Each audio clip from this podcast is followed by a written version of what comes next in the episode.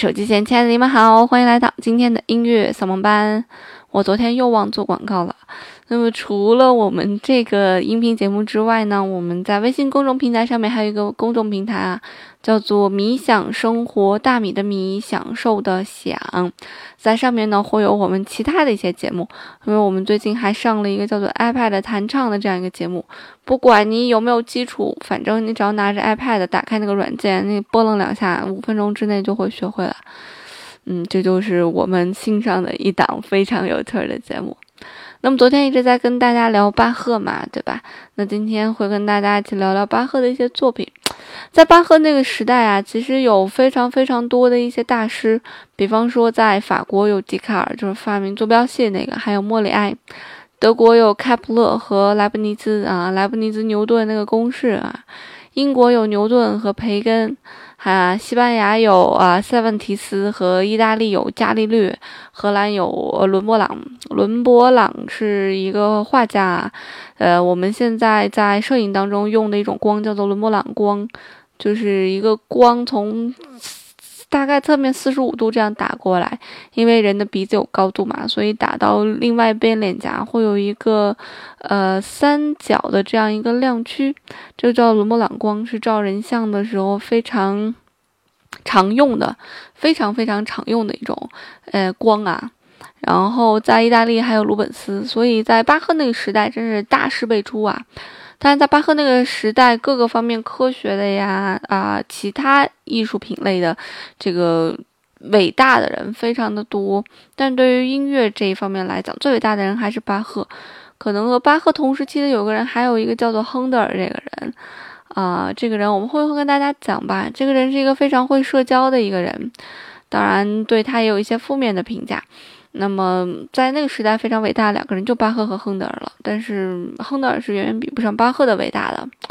所以他可以作为这个非常伟大的时期的一个音乐家的一个。代表人物啊，同时在他这个人的这个时期啊，我们把它叫做巴洛克时期。这里先不跟大家去介绍，但是当巴赫去世的那一年啊，音乐上的巴洛克时期就停止了，所以它也代表了一个非常伟大的时期。同时，他还做了个非常伟大的一个验证，叫做十二平均律。我们上个上一次节目跟大家讲过啊，说他的有一本书叫做十二平均律，叫做旧约圣经。那么什么是十二平均律呢？也是以后跟大家去分享吧，这个可以单做一期节目的，呃，太长了，就不跟大家聊了。反正简单来讲，就是把音一个一个分得很平均，就是这样。反正他做了一个验证，觉得这个是可行的，也是一非常伟大的一件事。如果没有十二平均律的话，不会有我们今天现在这么多的音乐。那么今天要和大家聊的这个作品呢，叫做《勃兰登堡协奏曲》。呃，这首作品应该是巴赫所有作品里面知名度最高的一首作品啊。这首作品当时运用的一些乐器，现在已经被我们放到博物馆了。这个当当时的乐乐队的这个配置是非常大的，有小号呀、弦乐呀、双簧管呀，还有一个叫做臂上提琴、拨弦古钢琴和低音啊维奥尔这些乐器。这个低音维奥尔其实就是小提琴和大提琴的这个祖先啦。它和小提琴、大提琴不一样的是，它这个弦上就小提琴、大提琴那个弦是没有。呃，品的就是一格一格、隔断隔断的，不像在吉他上面它有一品一品的那种，没有。但是丁维奥尔是有这种一品一品的啊！我在英国上学的时候，我对面的那个小姑娘，她是学音乐学的，她特别喜欢中古时期的音乐，在中古时期或者文文艺复兴时期常用的一种乐器就是维奥尔。后来小提琴和大提琴就渐渐取代了维奥尔。那么在巴赫这个时期，他还用的一种乐器叫做拨弦鼓钢琴。拨弦鼓钢琴和击弦鼓钢琴这两个古钢琴其实是钢琴的一个前身啊。那我在英国上学的时候见过拨弦鼓钢琴啊，我们学校的琴房里面有，然后还没事老去弹着玩儿。就是古钢琴的声音特别好玩，它这个拨弦古钢琴，它的发音原理，我们钢琴是敲击嘛，对吧？它拨弦就很好理解，就是用手勾一下它。当然不是让你用手去勾那个弦，它是有一个钩子，你弹下去这个键，它钩子就会那个拨那个琴弦。所以这是啊，臂上包括臂上提琴这三种乐器都是比较古老的这种乐器了，所以现在在呃市面上大家基本就不用了，就被淘汰了啊。那么巴赫写完这首作品以后，他把这首作品，他非常兴奋，他特别高兴，他觉得这首作品特别伟大。然后他把这个这组乐曲献给了叫做勃兰登堡侯爵，就献给他了。结果这个侯爵不觉得这首作品伟大，所以这个伯爵在有生之年根本就没有让人演奏过这些作品。然后等这个伯爵死了以后，这个乐谱才被就是贱卖到了无人问津的图书馆里面，非常非常便宜啊。直到一个多世纪以后，有一个人叫做门德尔松，这个人写了很多无词歌啊，他们家非常有钱。然后一个意外才发现了这个呃勃兰登堡这个整个这套组曲非常宏大的这套组曲，然后才让这首这个组曲重见天日啊，然后也才把这个巴赫的价值挖掘出来。然后在当时很多很多非常有名、当时非常有声望的这个音乐家都是去推崇巴赫这个人啊，就觉得他这个人是非常伟大的一个人。就是从那个时候开始，这个巴赫这个人才在音乐史上的地位变得。如此如此如此之高，那么其实，在之前巴赫基本上没什么地位的。他在巴赫之前，其实就是一个非常好的一个管风琴手著称的，就他管风琴弹得特别好，因为在教堂管风琴基本上都是管风琴嘛，所以他都是一个管风琴手著称的，并没有以他的这个作品伟大的作品而著称。那么直到门德尔松一百多年以后啦，才发现巴赫的伟大，所以。这首作品在写作过程当中有一个声部叫做圆号的，有一个声部非常非常难，据说一般的乐手都演奏不了这个声部啊，也是贵了给这些乐手啊，所以这是巴赫最为伟大的作品之一。当然，非常遗憾的是，巴赫生前从来都没有听过这首作品的一个公演，从来都没有听过，他没有听过这首作品到底有多伟大，这个效果是怎样，他只有在他自己的心里才听到过这首非常伟大的作作品。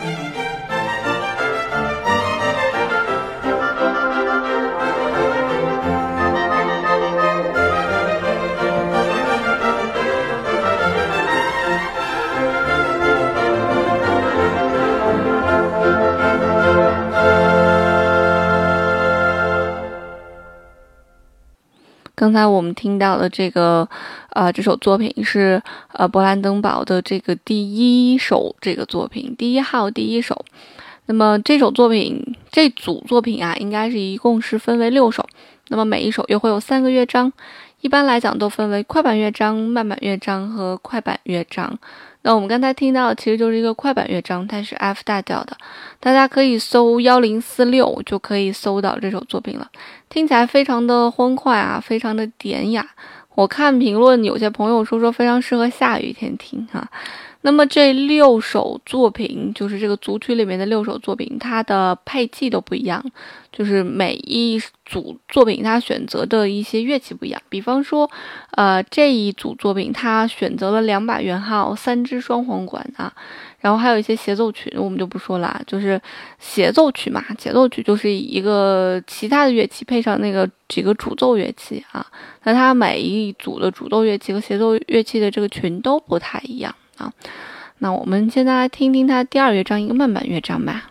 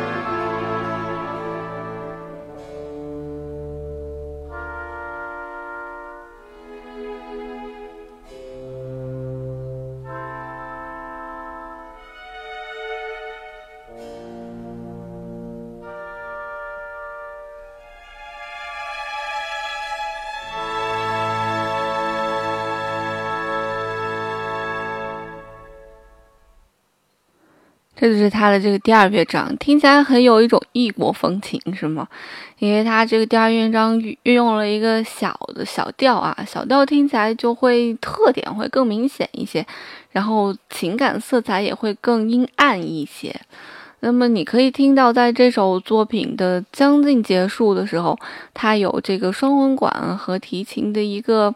嗯，你一言我一语，你一言我一语的这样一个交流，对吧？其实我买这个东西就叫做复调，这个复指的就是多的意思，调就指的是这个旋律的意思，